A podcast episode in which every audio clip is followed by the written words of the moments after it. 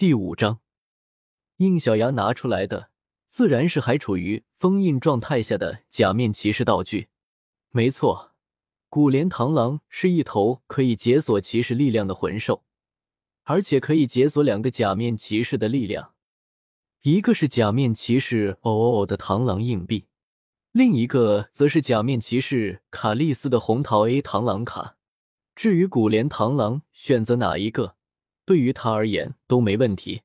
这两个骑士力量各有各的优点。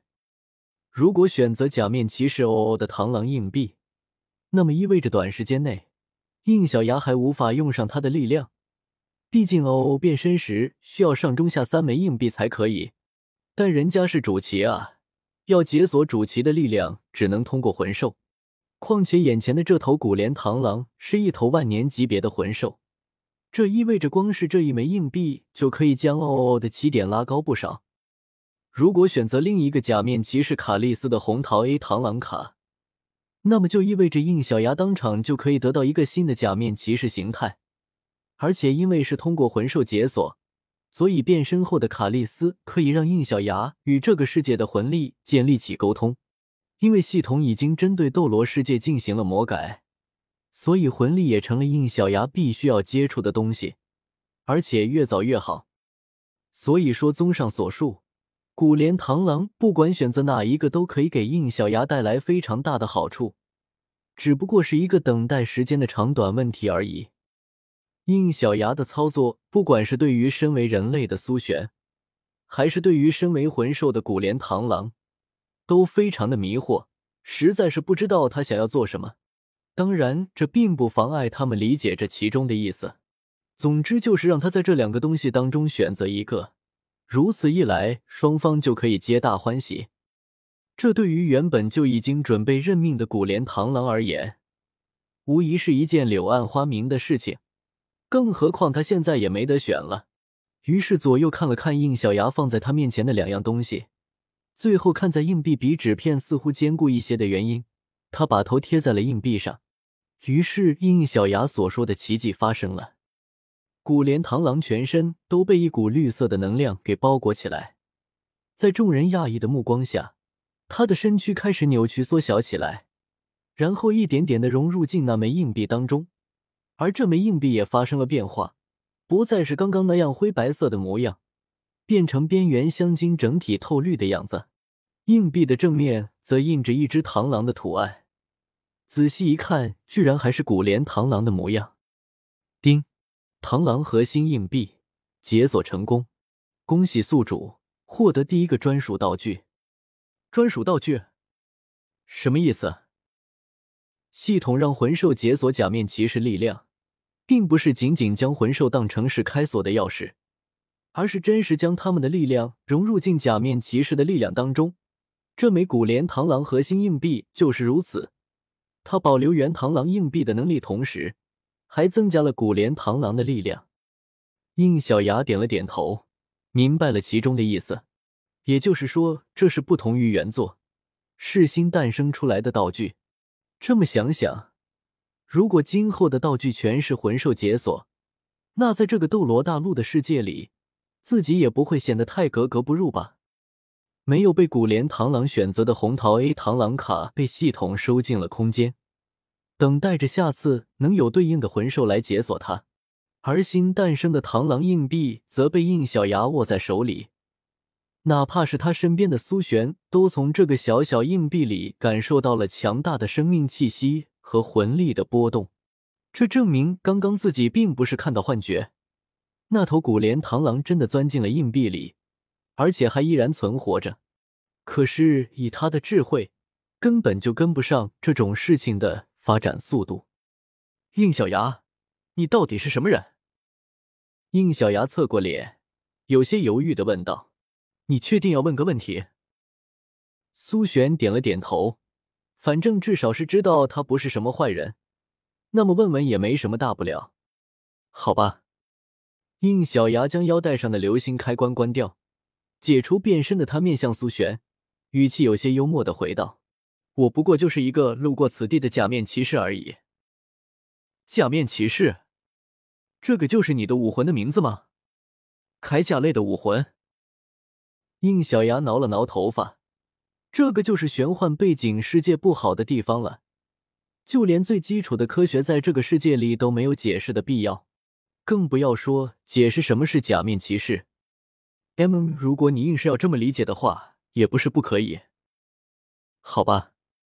苏璇看向他手里的硬币问道，那头古莲螳螂真的在这枚硬币里面吗？严格来说，不是在硬币里，而是变成了硬币。就在这时，硬币突然抖动了起来，似乎是想向应小牙表达着什么。当然，在系统的帮助下，他自己也能明白对方传达的意思。放心，我答应你的自然不会食言。你既然已经成为核心硬币，那么就应该已经明白是怎么回事了吧？现在可以现形了。说着，应小牙将硬币抛了起来，于是大量灰色的细胞硬币从核心硬币里面涌了出来，然后渐渐凝聚成一个类似人形的样子。接着绿色的光芒一闪而过，这些硬币居然变成一个人形的螳螂女。这一幕着实吓到苏璇和那些学员，这种人不人兽不兽的样子，像极了一些兽武魂师发动力量之后的样子。可是他们又非常清晰地感知到眼前的这个存在绝对不是人类，而是更接近于魂兽的某种存在。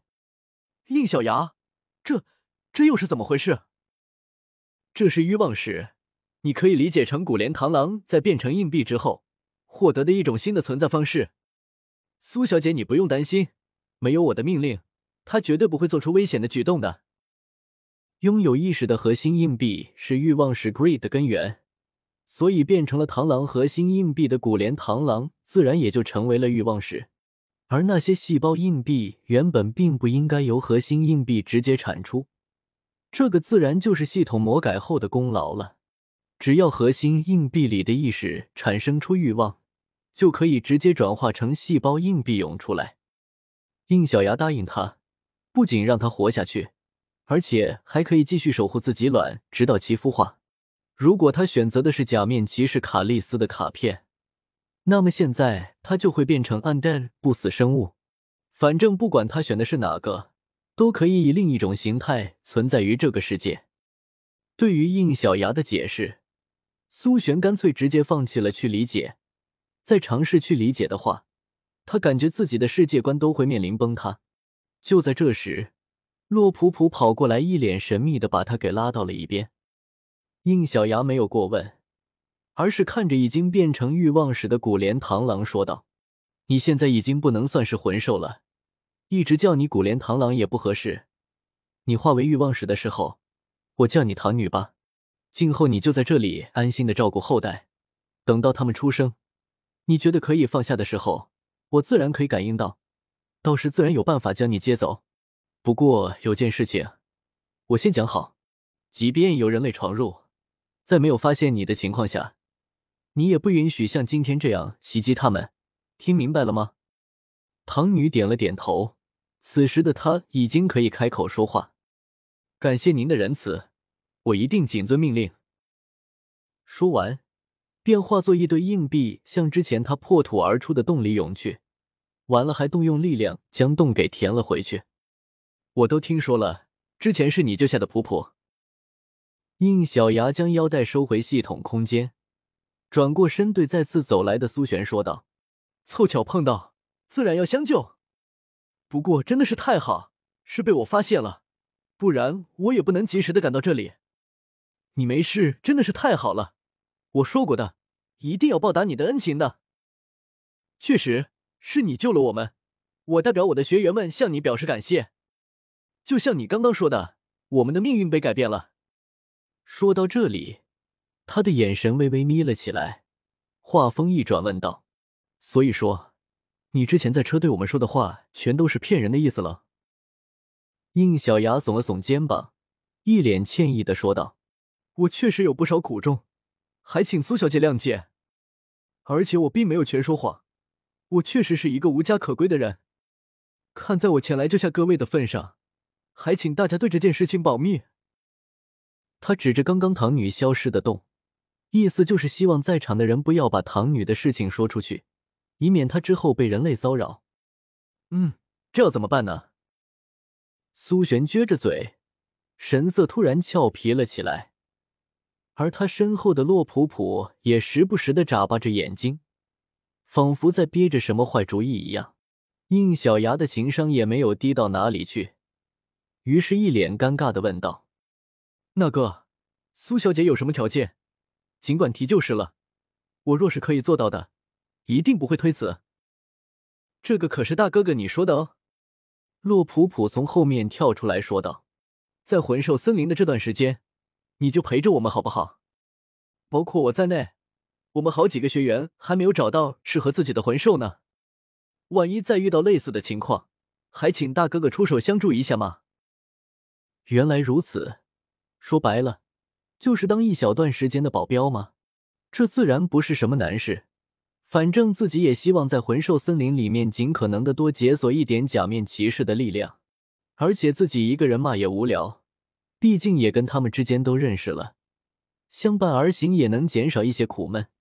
不管怎么想，都不是什么值得拒绝的事情。行，没有问题，这段时间就请大家多多指教了。苏璇和洛普普两人相视而笑，看得出来两人都表现出一种计划通的样子。很快，随着学员们的伤势都恢复的差不多，众人便重新开始上路。为了稳妥，他们决定先跟金铁阳带的另一队会合。别看苏璇已经当老师了，但论年龄，她还比应小牙小1岁，所以行为上总是有种少女感。这一路上就一直拖着应小牙，询问着假面骑士的问题。一开始应小牙还可以随便应付一些，但是到后面他也开始渐渐不知道要怎么解释一些事情，只能把话题给转移了出去。说起来，我还没有问过呢，你们学院在什么地方啊？有没有什么特色？应小牙的问题让众人的表情都出现了一丝尴尬。苏璇表情有些古怪地说道：“我们学校在比较偏僻的地方。至于说特色嘛，确实有一个古怪的特色，我们学校喜欢招收废物。”招收废物？应小牙扫视了一下众人，因为根据这一路上以来的聊天，这些人怎么也不应该跟废物扯上关系吧。哎呀，说了只是喜欢招收废物，并不是意味着我们大家都是废物。这主要是因为我们学院有一位地位很高的武魂理论大师，他特别喜欢挑战一些困难的事情。应小牙突然停下了脚步。武魂理论大师？能不能问一下那位大师的名讳？他叫玉小刚，难不成你认识？这哪里是认不认识的问题，应小牙的嘴角开始抽搐起来。敢问一下，你们学院的名字是？提到学院的名字，众人更加有些不好意思了。苏璇扭捏一下说道：“听了你可别觉得好笑哦，我们的学院叫史莱克学院。”应小牙瞪大着双眼，我了个草！读修真英格兰，请记好本站的地址 www.feisuwx.org。